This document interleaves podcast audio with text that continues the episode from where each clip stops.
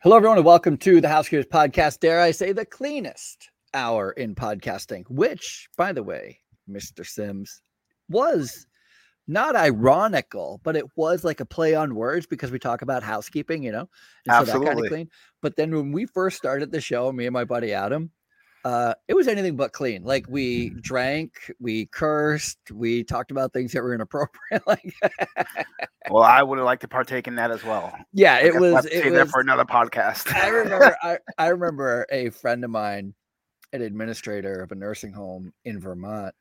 She apparently tuned in to listen to the Housekeepers podcast. This was years ago. I started this in 2007, so this was a Oh, long wow. time ago.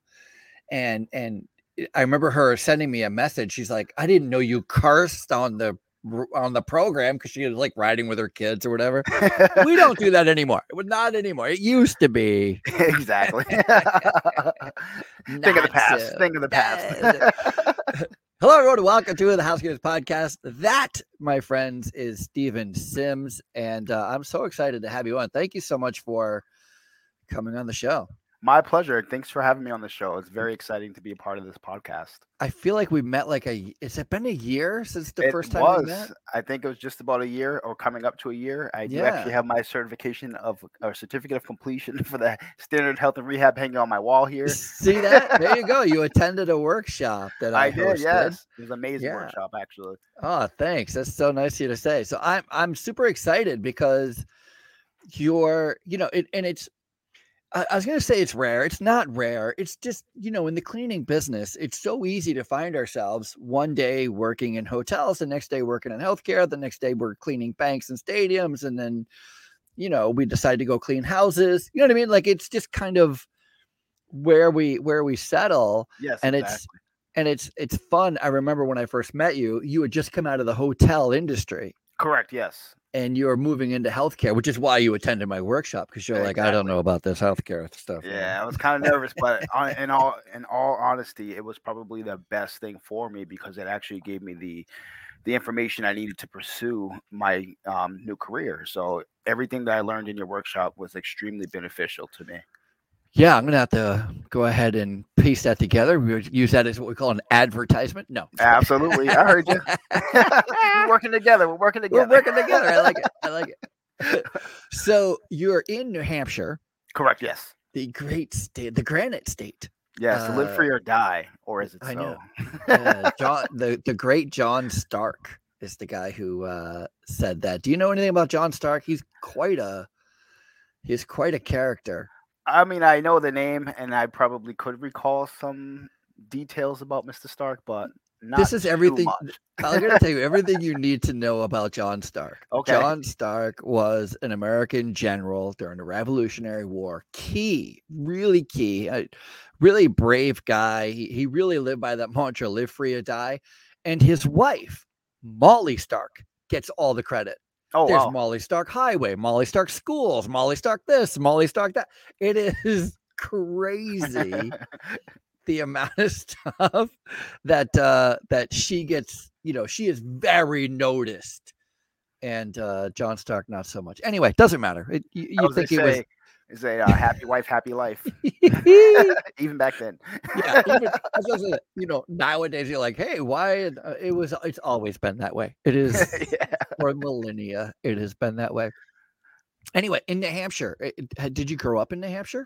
Yes, I, I grew up here in New Hampshire. I grew up in Portsmouth, actually, um, just around the corner from Rye, New Hampshire. Yeah, on Um, the coast, right? For quite some time, yeah, right on the Is- coast. Yeah. Yeah, Portsmouth's right on the coast. What was that like? Um, growing up in Portsmouth was very cool. Um, seeing the downtown, it wasn't the same as what it is now. Um, I would say over the last ten to fifteen years, the gentrification really took a stronghold in downtown, and it has become more of a um, a major tourist attraction. It's Mm. kind of nice going into town, but sometimes you just feel a little out of place visiting your hometown and just not recognizing anyone or anything down there. But overall, it is a beautiful place to come visit. Definitely come visit if you can.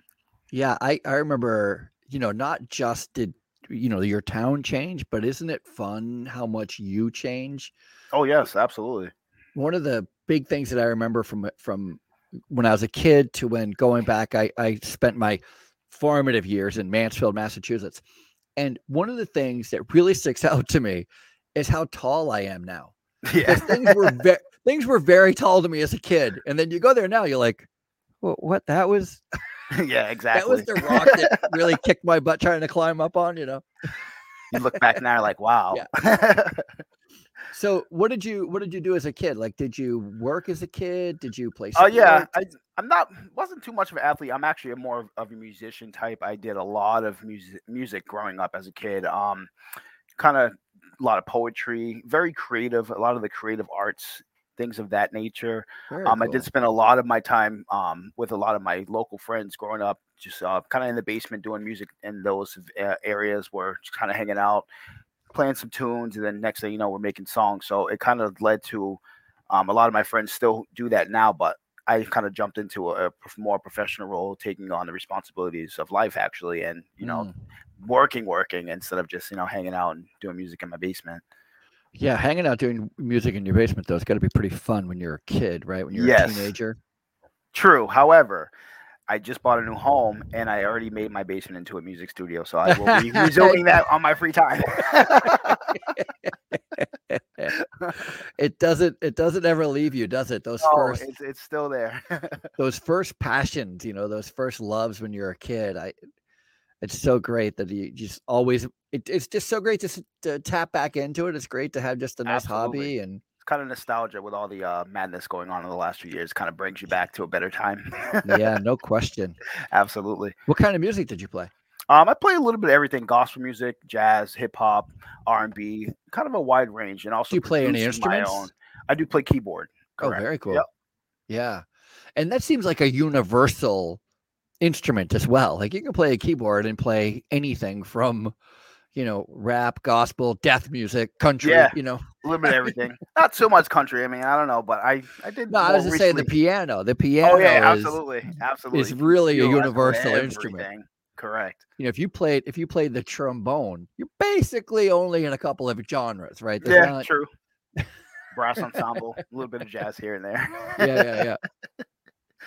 Are you do you have any brothers, sisters? Yes, actually, I do. I have a large family. I have two brothers and I have two sisters, a twin actually, um, and they're all still in the area as well. Where are you? Are you the I- oldest, the youngest, the middle? I am actually the middle. I would say I'm number four out of the five. I'm the middle. I'm younger than my twin by two minutes, so I Ah. she hangs that over my head quite often. So yeah, I think it's all good twins do. I think Yes. that's the whole point. Yeah, it wouldn't be the, it wouldn't be the same without that. So yeah. Well, that's really great. What did your What did your parents do when you were growing up?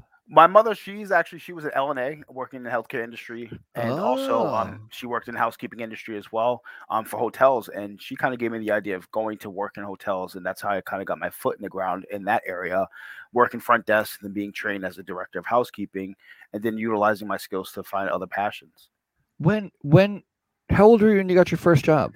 My first job uh, in the hotel industry, I was 19. No, no, just Fresh- in just in general. Oh, in general, I was 14. 14, I got my first job um, working at a local uh, market basket, the uh, food chain that's here. Yeah, the, uh, yeah. grocery food chain here. Um, I started working there. I bought a bike to get to work every single day, and I utilized that to the best of my abilities until it got cold, and I kind of got a job a little closer at like the Dunkin' Donuts right behind the house. I could hop Oh, the you worked at Dunkin' Donuts. I sure did. Oh yeah, I can make a mean coffee. That is so. I I love I love Dunkin' Donuts and and I and I really like their coffee, but I mean the organization, Dunkin' Donuts oh yes, organization. whole, yes, great company. It's such a great company, and I don't know. Like, I used to know a district manager, a guy who used to run like a bunch of Dunkin' Donuts, and one of the things I don't know if it's still true now, but one of the things that I found so great is that their corporate office opened at 5 a.m. wow.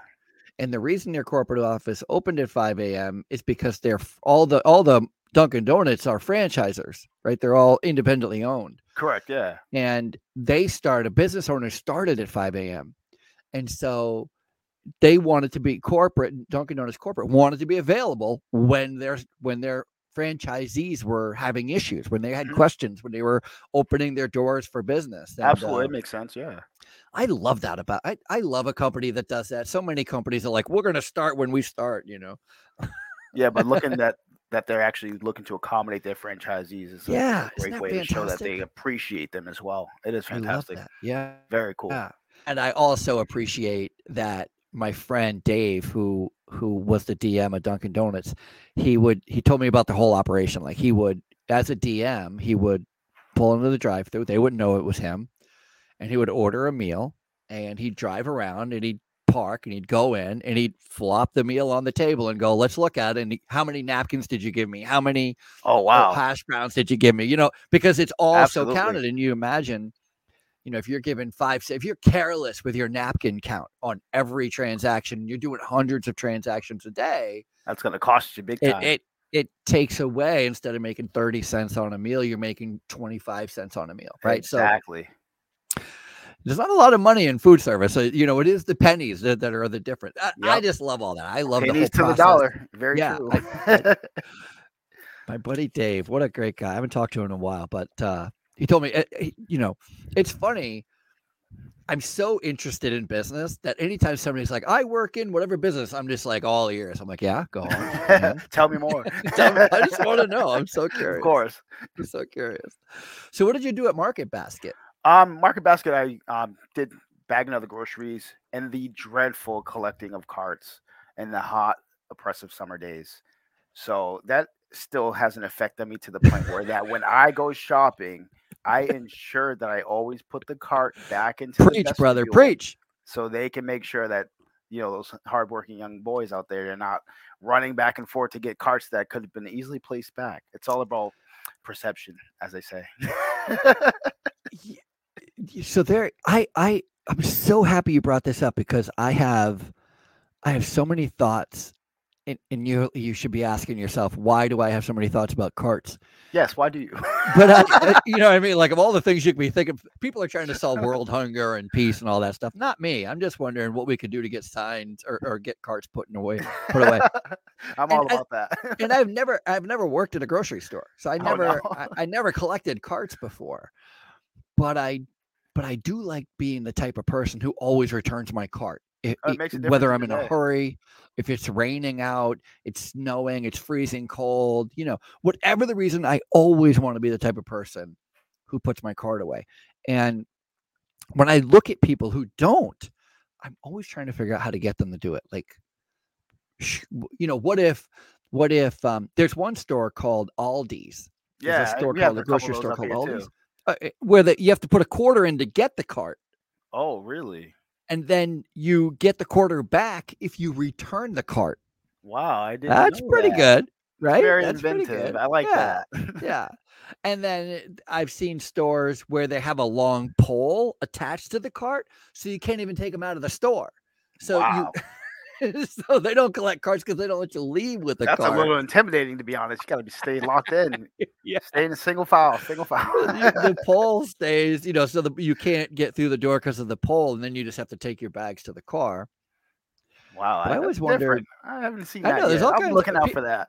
People are trying to solve the problem, you know, Makes they're sense, trying to solve the problem because a cart in the parking lot, a random bunch of carts in the parking lot, i- is a few things. One, it looks terrible. Two, it could be dangerous. Three, it takes up parking spots so you can't park. Absolutely. You know, I mean, four, you have to pay somebody to go get the carts. Like there's all kinds of reasons on why you should be thinking about how to how to get people to do it. And I wonder, let me ask you a question. Yes. You tell me if this is if I'm off my rocker here. do you think positive reinforcement would work? Meaning, what if you put a sign at your car, you know, where you're you put your carts away? If what if you just had a sign out there like um not thank you for putting your cart back, but more like, you know, our customers put away their carts or you know, the best people put away their carts or take pride in, you know, it- it- uh, we're we're proud of you for putting the card away or something. Do you think that would have any impact at all? I think it would actually because there's a lot of good, honest people out there who see that these people who are collecting the cards and whatnot, they're struggling. So I think that would have a, a good effect on people. To be honest, I'm gonna try it when I go shopping next week. I'll print out something today, and then I'll post it and I'll send a picture to you later. There you go. There you go. I want big signs that say "We're proud of you" or "Thank you for returning your cart" or Absolutely. you know, y- y- you gotta you gotta create that us versus them environment. You know, where you're Very like, true. you know, only the worst customers don't take care of their cards. You know what I mean? that- Don't say that. You say of course. our best customers. We know who our best customers are. They put away their cards or something. And then you'd see that that worst customer reading the sign and slowly pushing it back to the cart. and and you know uh, this is not a show about carts housekeepers podcast we uh use those too. We use those in housekeeping. yeah you know, you know. it's it's it's a weird thing and this let me go full circle here Mhm.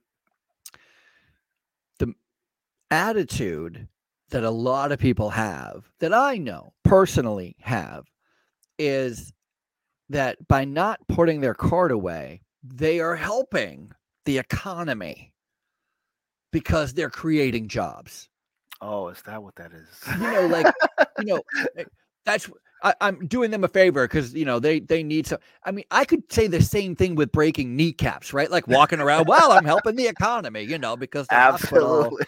i mean it's a ridiculous but you know or you know it's they get paid to return their card. So why should i return a card? They get somebody gets paid to do it. That's what and that's the same thing with trash isn't it Oh yeah, people dropping trash on the floor and you're like why would you do that they, they have people who pick it up exactly. That is the Do we? worst. The worst. the worst It really is. I see it all the time. housekeepers podcast uh if you're a nurse earmuff it for a minute uh no we have we have the biggest challenge in healthcare don't we I with agree. um with with we are, we we have a unique situation where our most of our extra work. Picking up trash off the floor by the way is extra work. That's not supposed to be there. That's not a that's not a that's not normal. In normal everyday course of business you don't find trash on the you don't go to walmart and find the employees throwing trash on the floor. You don't do it. No, you don't. you find customers doing it. For sure. But in nursing homes, specifically nursing homes, from my own experience with peace and love, I say this, of course. in nursing homes, it's amazing how much staff throw trash on the floor. it can be. It can be amazing. It's it's quite it's it's it's a really weird because I've worked in cleaning in many industries in, Mhm. In housekeeping. I mean, in uh, in house cleaning, I've done bank cleaning, I've done condo cleaning, hotel cleaning, I've done ski resort cleaning. Nobody, I've never seen employees just muddy up the place. Yeah, and I mean, I don't know if I don't know if it's an intentional thing. Maybe that their hands are full. They're just in the midst of doing multiple things at once, so they know that the housekeeping team might be. You're the being floor. so kind. Good for I you. I am a kind-hearted person. I tend to be, but in all reality, you know, you got to think, look at the big picture of the team effort that we all try to portray and would like Yeah. to perceive. You know, we want to make sure that we're here for the residents. So if it's something, uh, for example, is a, a few pieces of trash on the floor, my team's right there behind them. They're going to go grab that. But it's more of the consideration. You know, maybe they're really busy. They didn't acknowledge they dropped it. So it always comes into mind when you keep that type of situation going on. Yeah, I I I think it's it's really more of a lack of care. Like like to your point in the sense that well, they have somebody here for that. That's housekeeping's job. When Correct. I I do seminars all the time, speaking in Ohio next week, and and I'll be asking, you know, I'll be showing them pictures of stuff on the floor, and I'll be saying, whose job is it to pick this up? And nobody ever says, wait, who put it there? Wait, what's it made of? Wait, how long has it been there? Those questions True. never come up. It's always housekeeping. And I'm like, well, what if it's dropped at 5 p.m.? It's housekeeping. Well, housekeeping doesn't get there till seven the next day. So it'll sit there all night. So it'll sit there all night. So imagine what happens to everybody walking into the facility and seeing the random dirty gloves on the floor. Exactly. What do they And that- think? They don't think nursing here is terrible. They would think housekeeping is They terrible. think housekeeping's terrible. Absolutely. and Absolutely. to the extent if you're an employee it would say they may say it, you know administration is terrible who lets this place look this bad right so it's the worst problem let me get rid of those the worst problem with housekeeping one of our challenge biggest challenges is that uh 90% we're judged 90% on the way the, our facility looks Correct. Absolutely. Not, we're not judged 90% on on how good of a job we do. We're not judged 90% on how hard we work. We're not judged on 90% on how much we stay in hours, how we stay on budget, how we are recruiting staff, how uh, the inspections we do. None of that matters. 90% is the way it looks when the person who's making the judgment call walks into the facility. It's very true. And again, that brings it back to perception. If it appears to be not well taken care of, but you're still doing your job, but that one person may have left a glove or two on the floor at the entryway, someone walks right in, they're automatically going to think it's a housekeeping issue. They're going to think that the place is disgusting. Exactly. And if the place is disgusting, if, if they if you don't have the ability to to you know just keep it clean, how bad is nursing here? Yeah, that makes you really question. Right? It does. Absolutely. I'm, I'm telling you, Target, Walmart, Home Depot, you name the store, they don't tolerate that. They No, would not not at all. for a second tolerate any of their staff throwing stuff on the floor. Not even accidentally. Exactly. Not even accidentally. You pick it up. Don't walk by that trash. But in nursing homes, I don't know. It's a weird thing.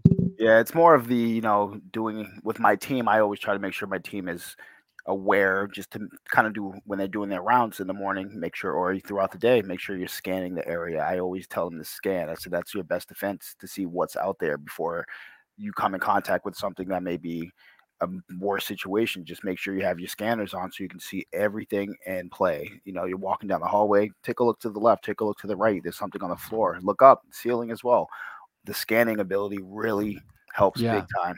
No, I agree. I like the way you're saying that too. I like to live in a what if environment. Like, wouldn't it be wonderful? You know, what if everybody picked up after themselves? Oh, it'd be a dream. Oh, I mean, and and again, it's not like housekeeping has less work. We don't have less work. We still have to disinfect everything. We still have to touch everything. We still have to Yeah. clean everything. We just don't have to pick up after you and do all of that. Exactly. It does make a difference. Oh, and and it looks nice, and so everybody's happy with you. They're happy with me. They're happy with nursing. They're happy with the residents. They're happy with the administration. One glove on the floor, and nobody's happy with anything. yeah, it makes all the difference. Ay vey. Anyway, Oh, oh oy vey. I say that often. it's my favorite line. I say that often. I, I don't even know where I picked it up. I, I think it's like a, a Yiddish term or or something. But I, I said it, and, and a and a guy goes, "Are you an old Jewish woman?" I said, "What?" They go, "That's what old Jewish women say." I go, "It is." I don't know. Again, all about perception. maybe it is. I don't know. I don't know. I say it all the time. Maybe I'm calling back to a past life. Maybe I was an old Jewish woman in another time. perhaps. Who knows? Perhaps. So, uh, when so you said you were 19 when you finally Correct. got into the EVS field. Where where did you go to work? I was working at the uh, Courtyard Marriott in Portsmouth, New Hampshire. I started working there at front desk. Um, my managers saw a lot of potential in me, and I always applied myself. And I told them, I said, "No, I would like to move up in the in the company. What programs do you offer?" And um, my manager at the time, she offered me a position to be a um, director of housekeeping. And I said, I have no experience, but can you show me the way? And she showed me the way to all her, to the best of her abilities and then a couple others uh, supervisors in that department as well. They really took me under their wing, and that has allowed me to grow and develop to the position where I am now. That is so great. What what I love Marriott, by the way. I should put Me that too. out there. I'm a big fan. What what training did did did they did they have like a training program for EVS at all, or is it just like general management training? It's uh, do any of general. that? It was more general management training. Um, I necessarily I didn't have a college degree coming out of uh, just fresh out of high school, so I didn't go to college. I just um, I just want to know what is it that they could show me so I can develop those skills myself. Um, so I did have a um, director of housekeeping at the time. They took me under their wing for a good week or two, and I just followed them throughout the day. Um, they allowed me to learn how to do inspections to, to the point where I was left alone to do inspections and follow up on um, quality control situations, things like that. Um, it was worked so well for me that within a three week time frame, they offered me a position at another hotel to be the director of housekeeping there. So it was a really great training um, program that they applied to me. So it really helped out in the long run. That's really great. I remember when I went to work for I went to work for when the first time I started to clean I started to clean condos, not hotels, but it's a they're condos that were used at a ski resort. So Okay. were, it was the same thing. So we had turnovers every day. We had stays, right? Like it's the same thing, but they were condos. So they were like full two bedroom, sometimes four bedroom Wow. houses, you know, like these Yeah. condos that we were cleaning. And it was the same thing where we had inspectors and the when I first started, I was 16. And when we, when I first started, the inspectors were like, you know, they were very, you know, we were all like, oh, the inspector. So Yeah, make you sure didn't want a, a stray hair to be found on the toilet anywhere. Yeah, I would have caught that. I would have. you would have been screwed. you know? I'm pretty intense with the hair. yeah and then and then uh, you know same thing you know where you you start getting a little better at it you start getting better in understanding your job and how to go through rooms and how to touch everything and then all of a sudden somebody goes hey we you want to be an inspector i'm like yeah i'd love to be an you know mean like Sure. I'd, I'd love it you the know powers that be. The powers that Oh, be. the powers that be. what I didn't, what I didn't, and you tell me if you had the same situation, but what I didn't count on was the inspector most of the time, and I didn't know this before I took the position, before I got the promotion, to be clear. it was a promotion. Is that anything I found I had to fix? I was like, True. Very true. Yes. I'd always have an extra, uh, not even just one, maybe like three to four extra cloths with me just to do touch ups and wipe downs in those Yeah. areas. And then you know those, you know, the common areas that everyone would always forget that you would know about, like That's right. the toilet. Oh, the worst. So you always have to make sure you have extra things on standby because you would be the one fixing it, so you can do a quick turnaround. And a lot of times I'm doing inspections right before somebody's showing up. Exactly. I mean, sometimes it's up to two minutes before somebody walks through that Yeah. door. So it's not like you can go, well, I'm going to wait for the housekeeper because I'm going to chew them a new one so they can fix this issue. Like, I've thought about doing that. It never works in your favor. in your favor. never. I- At all. I, I can't tell you how many times that I feel like I must look like an idiot because I'm about to I'm about to say something like I'm about to go, "Hey, why did we? Why didn't we? How could we? How should we?" you know. And then while I'm about to say it, I stop because I'm running through all the scenarios and I'm hitting a wall. And the wall Yep. is you're not going to get anywhere. You- Exactly. And then eh, never mind. I'll do it myself. Which is not the thing I promote. I'm not a big promoter of doing it yourself. of course, of course. But when you know, in those sold out days and you're running around, oh, this is a quick five seconds. you know. Yeah, no question. So you started you started at 19. Correct. How old were you when by the way, you said you had you had 2 weeks training. That's that's not training, by the way. That's uh no, it's more of the uh, show you what to do. that's the worst kind of training ever. 2 weeks. Because you know you know what you can learn in 2 weeks. I, I do like that you know, it doesn't take a long time to learn that how to clean a room. It doesn't take a long time to how to the difference between a stay and a turnover. It doesn't take a long time to learn, you know, where to get laundry or even how to order laundry, Correct. right? That, okay, so maybe a two week little crash course, but it's those all those other things. The how do you how do you redirect somebody? How do you deal with attitudes? How do you stop gossip in your facilities? How do you rewrite job routines? How do you like we have this many rooms to do and this many staff, and then all of a sudden somebody goes home sick or calls out, or you know, eh, you can't keep on task. Like every time you try to find them, they're out smoking. Like, how do you deal with that? How do you handle that? That's that ongoing training thread Yes. That really kicked my butt growing up in management. I mean, I really, really struggled with it. Yeah, and me for me personally, when I've had situations, and because those are current situations, it's almost not a daily event or an occurrence rather, but it does happen more frequently than one would like. So, mm-hmm. for example, I could have a full plan set the day when I come in. I come in and I have three call outs, for example. This actually was this week. I had three call outs this week and I had no one for my nursing unit whatsoever.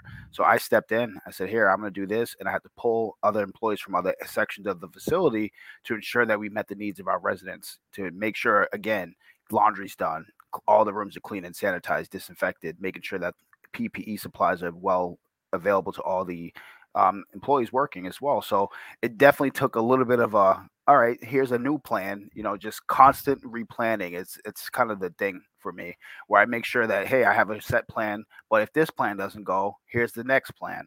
try not to get into plan C, D because then it gets really crazy. But just to have two plans for each day Yeah. really makes it a, a more efficient, smooth operation, and it feels more organized that way. So you're not caught off guard. I like that whole um you can't do this in nursing homes because they take it the wrong way, but I like the idea of going into a huddle with two plays. Yes, you have your fo- first play and then you look at the defense and then you yell kill, kill. You can't do that correct. in a nursing home exactly. Nobody wants you yelling kill. But yes, um, please don't. I remember I had a I had a I was in a nursing home where there was a guy who was sitting he he was a resident, had dementia, sweet guy, very, you know, very I mean, it's dementia, elderly, can barely get out of his own wheelchair. yeah. And he would sit in the front lobby and he would just repeat over and over like a tick. He would just say, bullet to the brain, bullet wow. to the brain. Bu- And it's funny if you're, you know, I don't know. I don't know why I thought it was funny. I did not think it was anything big, Yeah. but a family member came in and heard him saying it See, and wanted to remove her dad Oh wow. from the home because she was scared of him. You know, he keeps saying bullet to the brain. And, you know, to all of us, we're like, the guy couldn't, he doesn't have seven pounds of strength to pull a trigger. Uh, forget even find a gun. you know what I mean? Like he's an elderly with dementia. Yeah. You know, it's like, that's not right. You should not, you should make him stop. Make him stop. Make him Okay. stop. Yeah. Try right. that. Try that and see. Let us know how that works. Try to make a two year old stop running. How about Yeah. that? You know, see now too. Not happening. not happening. Not at all. So you're you're 19. You get the job. So how long were you in housekeeping before? Or no, you didn't. You started in front desk. Correct. Yes. Started at front desk. I did front desk for about eight years. Oh And then yeah, I did front desk for a while. Um, overnight shifts, um, morning, night shifts. I was kind of the all around guy for uh, working front desk there. Um, I ended up transferring into a, a couple other facilities, working front desk, and then I really took on the responsibility of a housekeeping role uh, for my first hotel here in Portsmouth as well. Um, I took on that role, and I was very nervous with the fact of you know this is this is it. I'm responsible for the entire cleanliness of this facility. I was very nervous about it, but once I got settled in and got acclimated with the facility, learned the processes and the steps that were required to ensure that the hotel's needs were met for staffing and resident issues or guest issues. Um, it, it you're turned out to talking be- healthcare resident. Yeah, you heard that. It's a little I switcheroo heard it. I heard it. but it's more of the you know making sure that everything was in order and not having that sense of what's next you know not knowing it's just try to keep a an open idea of what's expected for the day obviously there's going to be different days that are just not the same you just never know what to expect a lot of the time but just to have an expected plan was really beneficial How did you? How did you determine if you were doing a good job or not? Were, were you only measuring complaints? Um it was more of, of you What- how long ago was this? Well, how long ago? We're talking. What year are we talking uh, about? i'm going to say 2016 Yeah, so not long ago, no not long at all and the climate had changed. Just so you know, I started cleaning condos in 1986, so I'm a little older, right? so just I've done born just a little bit, yeah, a little bit further back. But tipping was a big deal, and the envelopes were used all the time. And you know, you'd put your name on it, clean it. You know, the housekeeper was name, and that's not a thing anymore. Like, rarely do we see. Yeah, it it kind of dwindled down when I was still working in the hospitality industry. It, it did kind of fade out. Yeah, but we used the tip as a indicator that we did a good job. Yes, for good services. Yes, yes yeah, for good services, right? And you take away the tip, then you're taking away that reward. So then the only way we were ju- eventually the only way we started to re- to judge ourselves was based on the number of complaints, which is a terrible way to judge. It is. However, you know, some of those complaints are critical. You know, you see those complaints, and then you are allowed to, you are able, able to address those complaints or the issues that that a resident or a guest may have had in that room. So when you actually get that information, you see it, you go forward and you correct it, so that you don't have that re- reoccurring problem for the next um, guest coming into the hotel. Yeah, no, I, I appreciate that. I just wonder was that the only way that you guys were measuring success was based on complaints at that time? No, um, with Marriott, we used a um, kind of a what do you call it, like a not a point system, but more of a red flag system or whatnot. It was more of the hey, we have an issue. If it's, if it's a ten, you got to immediately address it. If it's a one, it's or vice versa. If it's a one, you got to immediately address it. If it's a ten, it's a good. There's no need to readdress. It's more of the we'd get emailed commentary from residents and guests letting us know where the issues were and if those were major issues we'd immediately address those with the department to make sure that this doesn't occur again so there's just there's many many different ways to to really monitor and measure your performance within the mm. hospitality industry but the um the feedback from residents and clients was the biggest biggest help of all yeah I, you know, there's this thing, there's this ongoing conversation about, and it's, I don't think it's unique to housekeeping, but it's really predominant. It, it's really, it's, it's, it's one of the things that we always look for, and that is on a scale to one to five, how well is housekeeping doing? And there are people who would go, you know, scale, if everything looks great, like there's nothing I would change about the way that you've presented your unit or the room that you cleaned or whatever, I give you a four. And the reason I'd give you a four is because nobody ever gets a five, and because a five is there's it's a there's nothing wrong with it, that's exactly. impossible to have. I hate that system, by the way. I think it's completely I think it's completely throws into the face, throws into the end because it what other field is there like, right? Like, could you imagine a doctor being rated on a scale of one to five, and a, a, person comes in with a broken bone, and then the broken bone heals, and the guy goes off and runs a marathon, and they go, "All right, well, how do you rate the doctor?" Well, a four. Why a well, four? He just ran a marathon. I give him you a five. Fixed, he fixed the issue, right? Like you exactly. use that for a doctor, right? So why use it in housekeeping? And I say, if you don't get a complaint then we have to at least go, then it's good. Right? That Very should go true. in the win column. If you get a note that it's awesome, then that's a win plus column. Exactly. Bonus. If there's a problem, that goes in the opposite of a win column. But a no issue is a win. I'm going to remember that too. No issue is a win. no issue is a win. In housekeeping, if somebody comes in and says, I've got nothing for housekeeping, I nearly go play the lottery. I'm like, I'm feeling that lucky. I'm like, yes. I don't need, hey, housekeeping's do doing great. Too. Housekeeping. I want to hear housekeeping did exactly what we're supposed to be doing. You know, we're not miracle workers, right? We're not walking on water here. We are cleaning up after people Very who are true. messy. Stop yes. being messy. Housekeepers podcast. If that's the case, then we wouldn't have much of a job. So I keep on making true. the messes. We like it's the not true. It's not, not all true. How dare like you? How dare you? You know that that might be. I think I think you're right in a lot of instances where if you're like gonna, you know, I, I know a lot of places, a lot of companies that do commercial cleaning and they clean like class A office buildings or they'll clean dentist office and whatever. And when they go in and do their assessment, one of the things that they are looking at in that assessment is how dirty are the employees there? Like how much of a mess do they create? Because that's going to tell me how much time I'm going to have to spend there. And so, sure, you can have some employees who they always, you know, you walk in and their place looks immaculate, like a bank. Yep. Banks generally are very clean. That doesn't mean that people don't accidentally drop things. It doesn't mean that customers don't come in and make a ruckus sometimes. It certainly does. But the people working there will pick it up because it doesn't look good for their business. Exactly. And so the cleaner coming in at night, th- there's less to do. Exactly. Yeah. It's not like that in healthcare. No, not at all. It's because it's, we have to touch every workable surface area, whether we can see anything on it or not. And in fact, the way germs and viruses work, we generally can never see them. Very true. So we don't so scary sometimes. It's uh, I know it could be scary, but we're not we don't get less work if you pick up after yourself. It just looks better. It does. If it you pick better. up after yourself. Makes a difference too. It, it does. It does make a difference. I will say. Housekeepers podcast.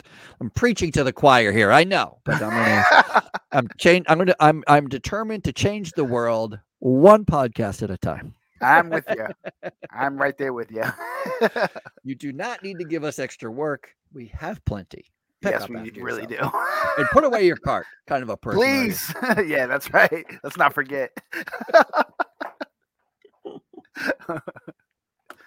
So you've only been in healthcare then a year? Yeah, I just I just surpassed a year uh, October. Um, yeah, marked a year here, and it's been quite the year. I will say I've learned a lot. I've taken on a lot, and I keep taking on more because this is the type of uh, job where I know that I'm going to be able to grow and to remain to the best of my abilities in my profession. I mean, I I came in here no experience in healthcare and now I've taken your course which was extremely helpful. I've able I've been able to take a lot of that information and implement it here and make my own changes for my department. And it's more of the with my department now, it was more of the hey, we're here to clean. Now we're here to clean and also to be compassionate to the residents and to ensure that these residents are comfortable in their homes. You know, I really put a, a different spin on how I put my, how my team is portrayed here. You know, I, I even adjusted it in my my manuals. You know, I said, you know what, we're not going to be just here to clean. I really want you to all remember the reason why we're here, obviously to work and to do cleaning, but it is not just that. We have a bigger job and a bigger picture to look after, and it's these residents, and they mean the world to me here. And it's just like my my staff here; they love the residents just as much as everybody else does, and it makes a difference in our staff. Our our staff here is amazing, dedicated team, and it's so great to work for a team like this. I love that. I love that we're not here to clean. And it almost instead of saying, you know, we're here to clean, instead turning that on its head to we're here to serve. Exactly. And isn't that a, I feel better about it already. I would much rather work for a company that is dedicated to service than one that Yes. is dedicated to cleanliness. Exactly. And I do think doing to part doing part that because since I've worked in hospitality so long, it's a natural thing for me to be like, hey, you know what? Let's put it this way instead of, you know, rushing and cleaning. You take that quick five minutes, you stop, you talk to the resident while you're cleaning, you know, check on them, see what they're see what they got going on, see how they're feeling, report it to a nurse if or an LNA if they need that type of assistance. So it's more of the we're a unified team, but we're going to take the extra step to ensure that we can be compassionate and caring for the residents while just providing the best services we can. What's the um I love that by the way. I love taking customer service from hotels and bringing it to healthcare. Oh, it's I think amazing. they're a- a- and on the opposite side, I think taking the standards of healthcare and bringing it to hotels. I have a friend who just went through my course and she's leaving healthcare and going into the hotel industry. And Oh, she was saying, you know, quite the opposite, where she's saying, I'm excited about taking all the standards and all the practices that we've learned in healthcare to, I think she might be going to work for Marriott too. Isn't that interesting? Wow. Very She- cool. yeah. But um I I I like I wonder what I was was going to ask you is what do you think is the biggest difference that you've seen between working for hotels and working for healthcare? Like what's the biggest difference for you? Obviously, for me, I would say it's turnover because we're not getting checkouts, we're not getting check-ins, we're getting admissions, we're getting discharges, we're getting expirations, things like that. So it's a whole different mind game, or not even a mind game, but a mindset rather of where we are and where I've been as far as hospitality and healthcare. You know, there's a similar, you know, you're doing cleaning still, you're providing services, but it's more of the attention to detail is much different than, you know, going into hotel, making sure that there's no hair. And here we're monitoring, making sure that there's no contaminants being spread around the facility and infection control. That's a big part here. And that's something that I did not know about infection control when I started. I had to really take on as much information as I can, retain it, and then apply it. So it really worked out in my favor as far as you know what's differences i would definitely say infection control versus you know um, cleanliness standards in hotel settings it's a very very big difference as far as you know your main focus and obviously here our main focus is infection control and also caring that and ensuring that our uh, resident rooms and common areas are taken care of well Yeah, that's a really good point. I love the uh, I love the and I went through that same kind of appreciation going from commercial cleaning into healthcare Yep. where our customer never leaves. Right? Like it's a weird thing. It's a, it's a weird thing to go because if you have an unhappy customer in a hotel, they're going to check out. oh absolutely and then you get another shot with a new customer. yeah Not in healthcare. not at all it ain't happening You unfortunately get not you get a new day with the same true. customer. Yep. And then So you you know, to- in situations like that where you know you may have had a resident who was really disgruntled the previous day, how can you go in and fix that or try to fix that to make sure that hey, you know, you had a really uncomfortable day yesterday. Again, that comes into play. Being compassionate. Hey, how are you feeling? Much better today? Is there anything I can do to make you more comfortable? Those types of things really come into play with that. There was when I was a kid, not a kid, I think I was in my 20s. I was doing some temp work. And one of the temp jobs was to act as a secretary for somebody who was going to be out. And I was like, I don't know if I'm much of a secretary, but I was like, I don't care. You know, I needed the money. And so I took this job working for a, a housing authority. Okay. And so they were, I was basically just always getting calls from people who are living in these these uh, not really assisted living. They're more independent living, but they were but they still needed services. So these mm-hmm. in, these independent living facilities run by the by this town and I remember like maybe my second day there, a lady called and said that her the light bulb in her foyer had gone out. I was like, okay. She's like, well, I need somebody here to fix it. And I was like, oh, thinking to oh, me, myself, yeah. you don't fix your own light bulb, but she's elderly because it's elderly housing. And I'm like, okay, I'll get a hold of maintenance and I'll have them do it. She's like, okay, thank you. I call maintenance. They're like, all right, we'll put it on the list, whatever.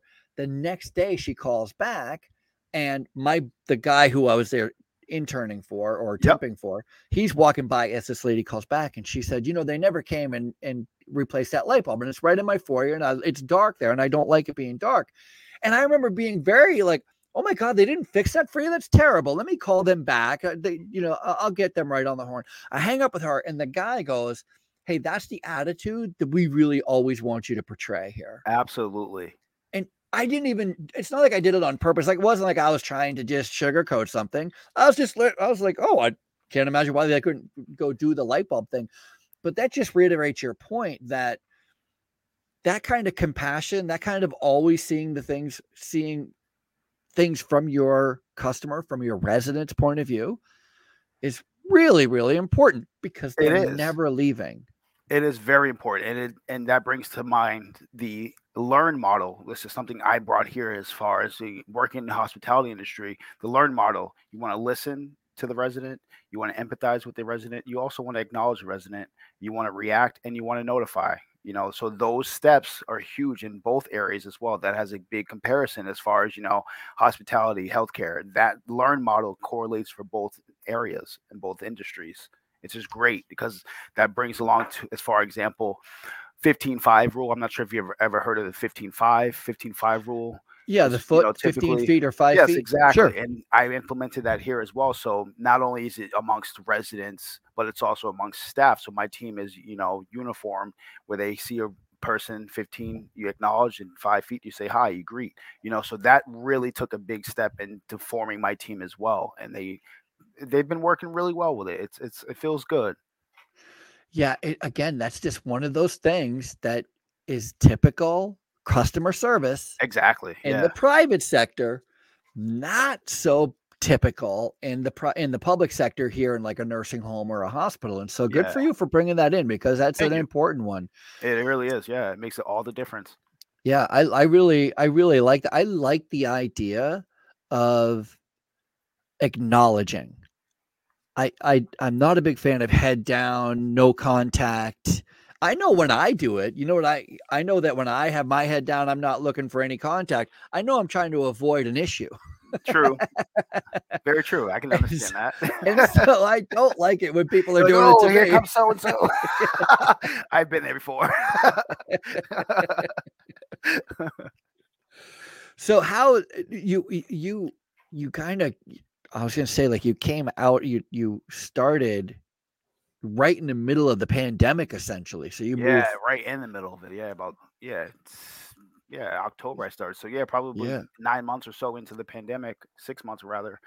Yeah, it was definitely. uh I was nervous, very nervous with the idea, but you know, in all honesty, this was the best decision I could have made for a career change. This place has been wonderful to me. It has been extremely life changing for me as well. So I'm, I'm very grateful for the uh, the changes and the opportunities that were presented to me. Yeah, uh, Webster at Rye. Can I say their name? I did, so I guess I can. Um, That's us. Webster Rye, great facility. I, have I've worked with you guys. I've worked with Webster Rye. I've worked with Todd for a long time, and and the administrator there. So great, such a great It's, team. it is such an amazing team, and I, I couldn't be more proud to be on this team. They've really yeah, been not all teams are like that, by the way. So don't. I know, I know, and I don't intend. I don't intend. Todd's gonna be watching this. I don't intend on leaving There you go. There you go. Ever. Don't do it. The grass only looks that way. It's not. green. Yeah. Is that water over there? Oh, no. no, it's it's it's funny. It's um it's funny in the sense that that every every team is really comes top down. It's so I don't want it to be that way. I I would like the the team itself to be able to have some ability to influence the top, but it's rare. It's usually the inf- the top are influencing the bottom. True. And so when you get a good team, that means you have a good leadership team. I do. It's amazing here. You know, everybody is communicating with each other and they're they're all on the same page and this whole idea. I got to tell you also, I should just tell you that when the pandemic ends and you know, knock on wood, Yeah. it's not this it's not this hard. no, it's healthcare- not. healthcare is not this hard traditionally, you know.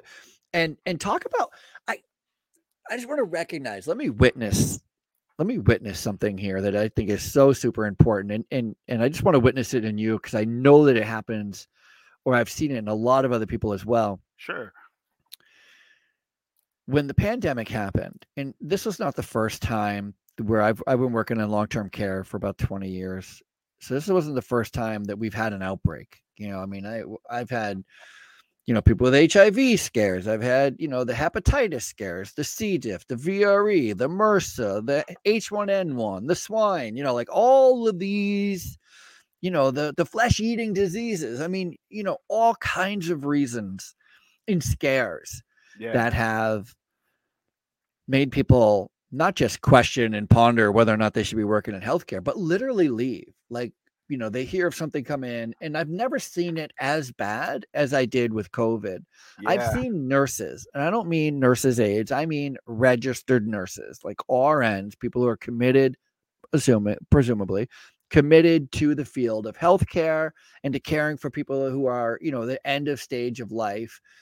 And when COVID came out, it was so super scary. I'm not judging them. I'm to be clear, but Of it was course, so yeah. super scary that there were people who just you you know we would have a nursing home and then hey we just found out three residents up on the third floor just tested positive for covid and we had nurses walk out go i'm not staying here i'm not Yeah. working here i'm not putting my family at risk i'm not putting me at risk all of the there's too many unknowns there's too much fear going on there's too many people who are who are expiring and having terrible consequences Yeah. and for tough. you to look at all of this in the middle of it and not even come from healthcare and you make the decision to take a job in healthcare it, it says a lot about your character it says a lot about your braveness it Thank says a lot about your your ability to to i don't know your ability to put others above you your selflessness that anybody working in healthcare anybody who especially who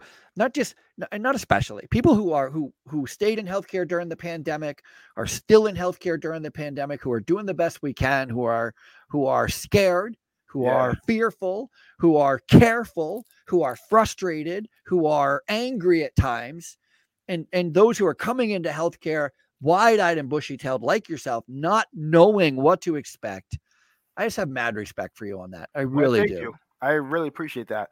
And and just coming into this facility, um, knowing that you know they take those extra steps and those precautions to ensure the safety of the residents and staff, that had a big decision. Um, that was a big decision maker for me. Just acknowledging the safety. You know, Yeah. working in hotels I've worked in, it didn't feel as safe. It didn't feel um, a regular testing would be done. I just didn't feel secure. But once Yeah. I came here, I knew that there was a system set in place. You know, there was a timeline of events that they kind of correlate as to where we are now. It just made more sense to me to be in an environment where I would feel protected and feel safe at the same time. And that's one of the biggest factors as to me joining this wonderful operation here.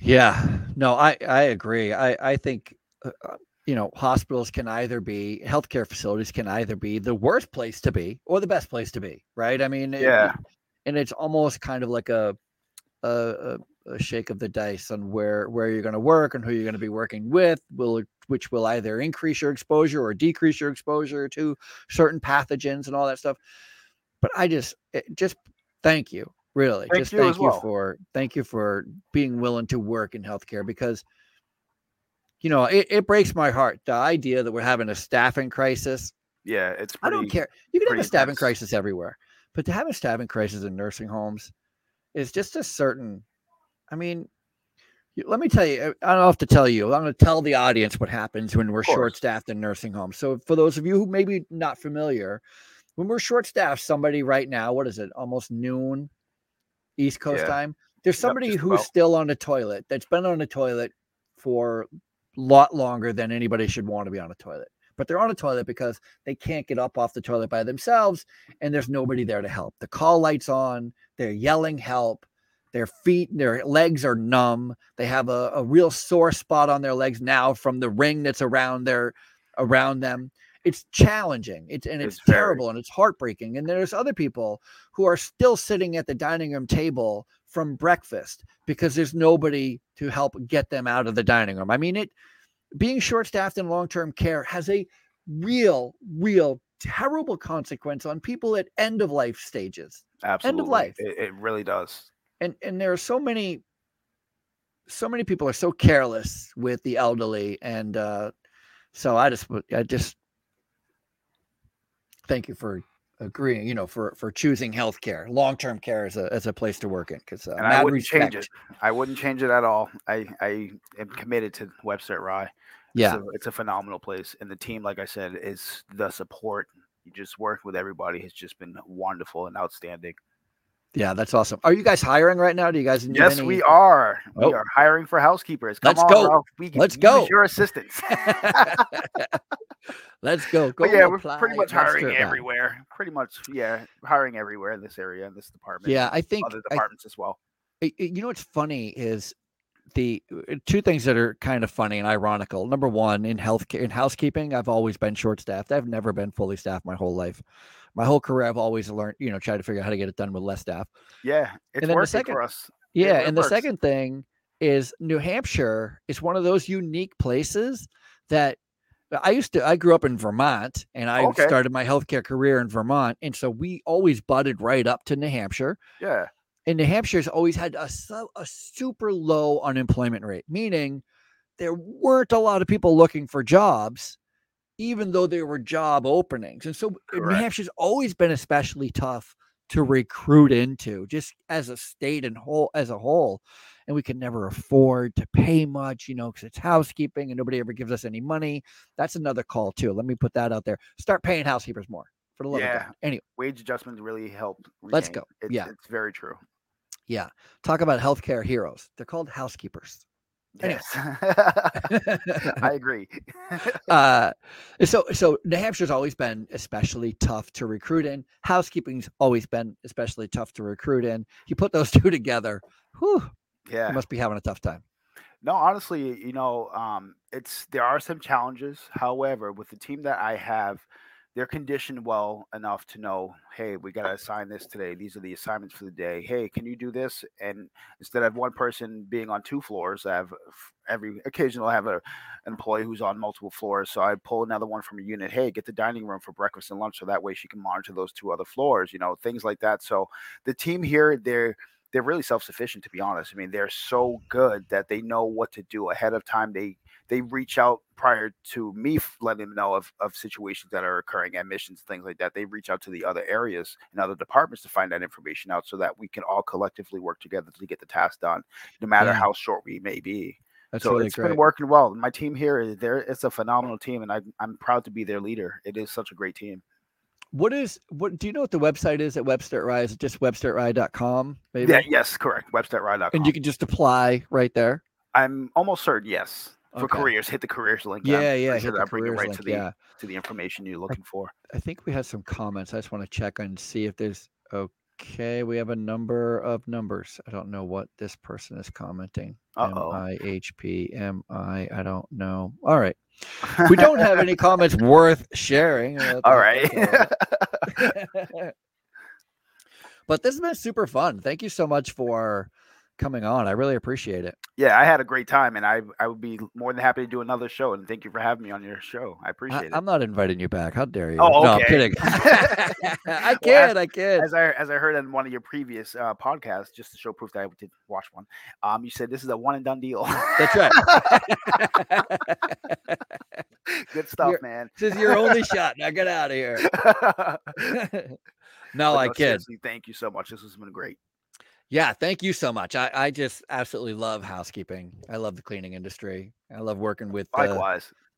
with uh, housekeepers. And, and and you know, again, a little PSA: put your card away. yeah, don't uh, forget. and stop dropping trash on the floor. I don't mind if you drop trash on the floor, but pick it Just up. pick it up. pick it up. exactly. It makes all the difference. It's such a little thing, right? It's such a little thing. So true. All right. That's it. Steven Sims from Webster at Rye. Go to websterrye.com if you're looking for work in the New Hampshire area. You're not Webster Rye's not in Portsmouth though. It's in no, we're in um, Rye, New Hampshire. Rye, right, right, right. Uh, just a little south of Webster at Rye. Webster at Rye. Webster at Rye. And they are really a great team. And they're recruiting for everything from LNAs to is it CNAs or LNAs? Uh, LNA is here in New Hampshire. LNAs. Yeah, LNAs. They're LNAs in Vermont too, but then in Massachusetts they're CNAs. Yes. you know, like the everything. border, yeah. They're either licensed or they're certified. Who knows? As long as they either do way, job. they are i know they're looking for dietary staff over there um, oh yeah. and, and and like steven's been saying they really are a great team so uh Come and join us. come join them that's it Housekeepers podcast steven sims